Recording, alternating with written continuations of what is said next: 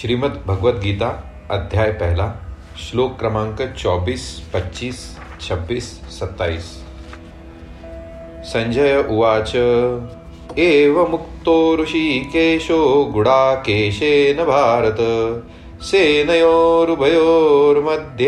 स्थापयित्वा रथोत्तमम्। भीष्मद्रोणप्रमुखतः सर्वेषां च महीक्षिताम् उवाच पार्थ पश्यैतान् समवेतान् कुरुनिति पहले हिंदी में अर्थ देखते हैं। संजय बोले, हे भरतवंशी राजन, निद्रा विजयी अर्जुन के द्वारा इस तरह कहने पर अंतर्यामी भगवान श्री कृष्ण ने दोनों सेनाओं के मध्य भाग में पितामह भीष्म और आचार्य द्रोण के सामने तथा संपूर्ण राजाओं के सामने श्रेष्ठ रथ को खड़ा करके इस प्रकार कहा कि हे पार्थ, इन इकट्ठे हुए कुरुवंशियों को देख। एक एक भाग में व्याख्या करते हैं। गुड़ा केशे न गुड़ा के शब्द के दो अर्थ होते हैं। गुड़ा नाम मुड़े हुए का है और केश नाम बालों का है। जिसके सिर के बाल मुड़े हुए हैं, अर्थात घुंघराले है, उसका नाम गुड़ाकेश है। गुड़ा का नाम निद्रा का है और ईश नाम स्वामी का है। जो निद्रा का स्वामी है, अर्थात निद्रा ले चाहे, न ले ऐसा जिसका निद्रा पर अधिकार है, उसका नाम गुड़ाकेश है। अर्जुन के केश घुंघराले थे और उसका निद्रा पर अधिपत्य था। अतः उसको गुड़ाकेश कहा गया है। एवं मुक्त, जो निद्रा आलस्य के सुख का गुलाम नहीं होता और जो विषय भोगों का दास नहीं होता, केवल भगवान का ही दास होता है। उस भक्त की बात भगवान सुनते हैं, केवल सुनते ही नहीं, उसकी आज्ञा का पालन भी करते हैं। इसलिए अपने सखा, भक्त अर्जुन के द्वारा आज्ञा देने पर अंतर्यामी भगवान श्री कृष्ण ने दोनों सेनाओं के बीच में अर्जुन का रथ खड़ा कर दिया।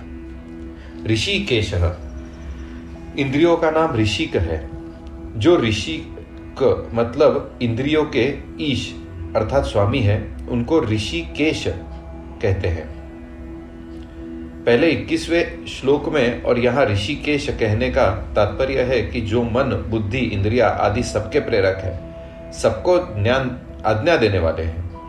वे ही अंतर्यामी भगवान यहाँ अर्जुन की आज्ञा का पालन करने वाले बन गए हैं। यह उनकी अर्जुन पर कितनी अधिक कृपा है।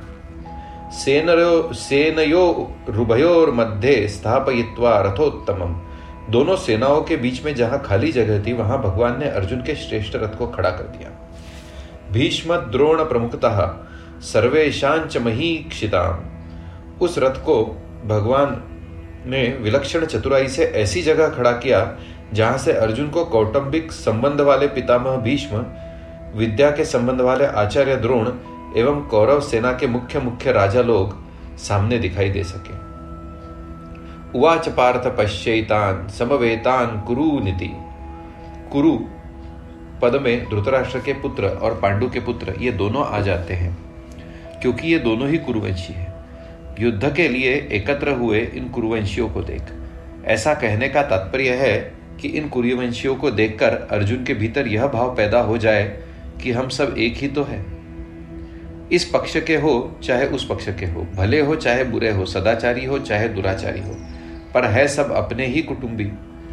इस कारण अर्जुन में छिपा हुआ कौटुंबिक ममता युक्त मोह जागृत हो जाए और मोह जागृत होने से अर्जुन जिज्ञासु बन जाए, जिससे अर्जुन को निमित्त बनाकर भावी कलयुग जीवों के कल्याण के लिए गीता का महान उपदेश दिया जा सके।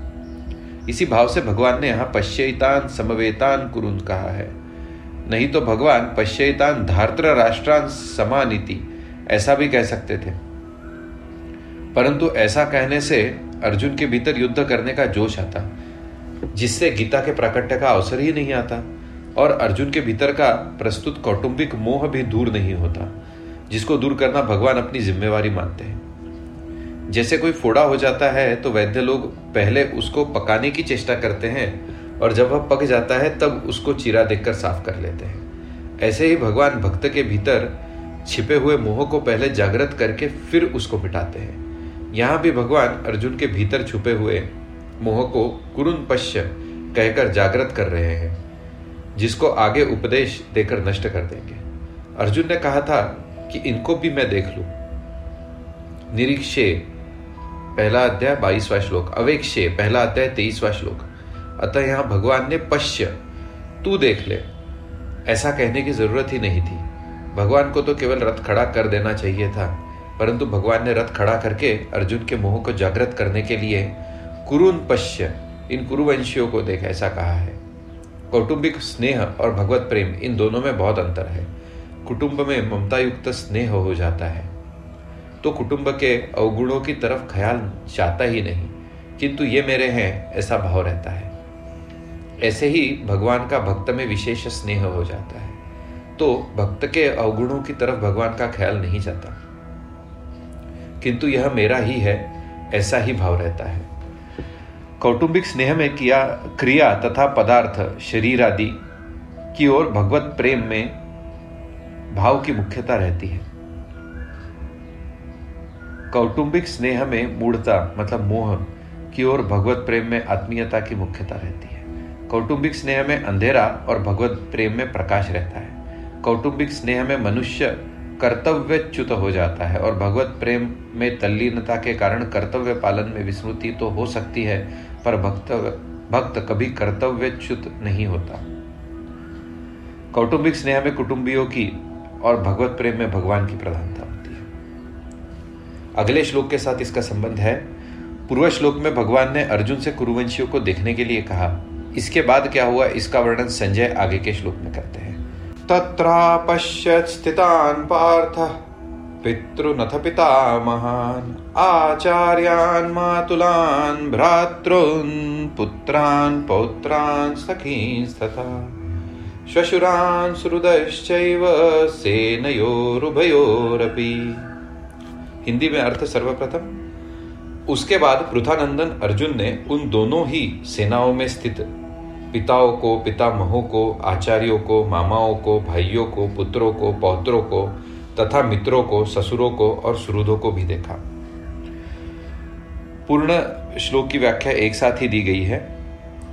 जब भगवान ने अर्जुन से कहा कि इस रणभूमि में इकट्ठे हुए कुरुवंशियों को देख, तब अर्जुन की दृष्टि दोनों सेनाओं में स्थित अपने कुटुंबियों पर गई। उन्होंने देखा कि उन सेनाओं में युद्ध के लिए अपने अपने स्थान पर भूरी श्रवा आदि पिता के भाई खड़े हैं। जो कि मेरे लिए पिता के समान है। भीष्म, सोमदत्त आदि पितामह खड़े हैं। द्रोण कृप आदि आचार्य विद्या पढ़ाने वाले और कुलगुरु खड़े हैं। पुरुजित कुंती भोज शल्य, शकुनी आदि मामा खड़े हैं।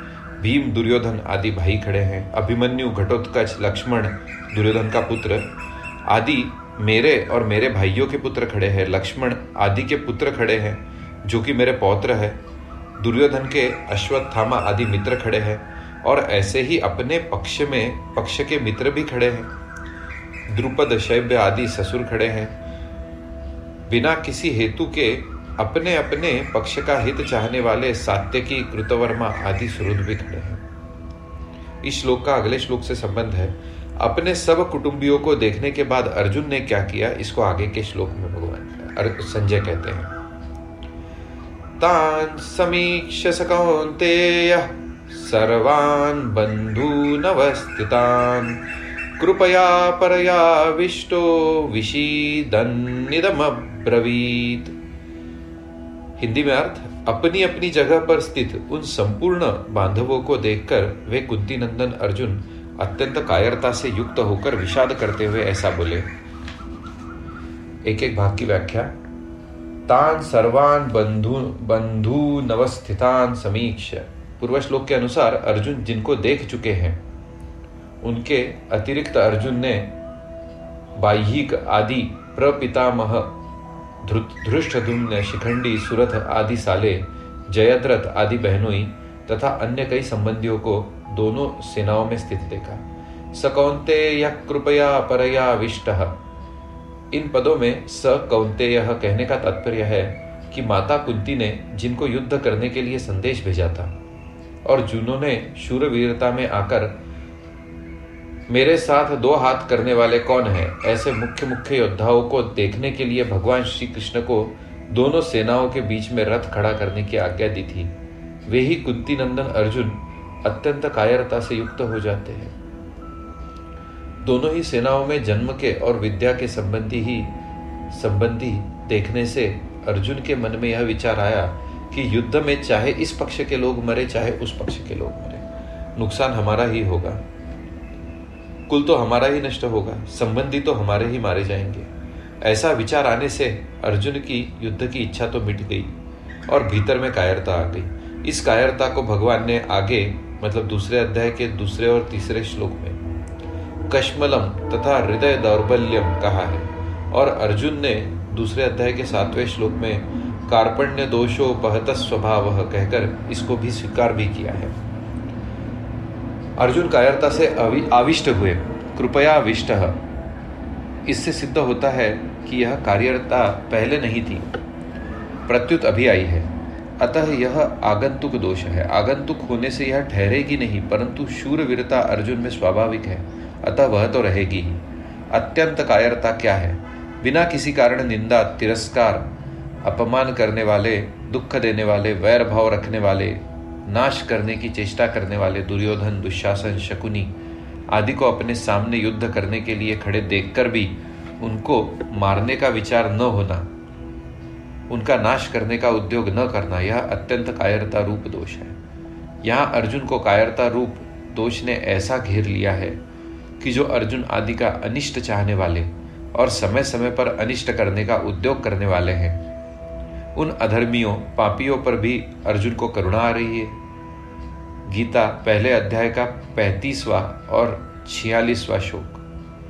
और वे क्षत्रिय के कर्तव्य रूप अपने धर्म से च्युत हो रहे हैं। विशीदन मिदम ब्रवीत युद्ध के परिणाम में कुटुंब की, कुल की दशा, देश की क्या दशा होगी, इसको लेकर अर्जुन बहुत दुखी है। और उस अवस्था में ये वचन बोलते हैं, जिसका वर्णन आगे के श्लोकों में किया है। आगे के श्लोक अगले एपिसोड में देखेंगे। धन्यवाद।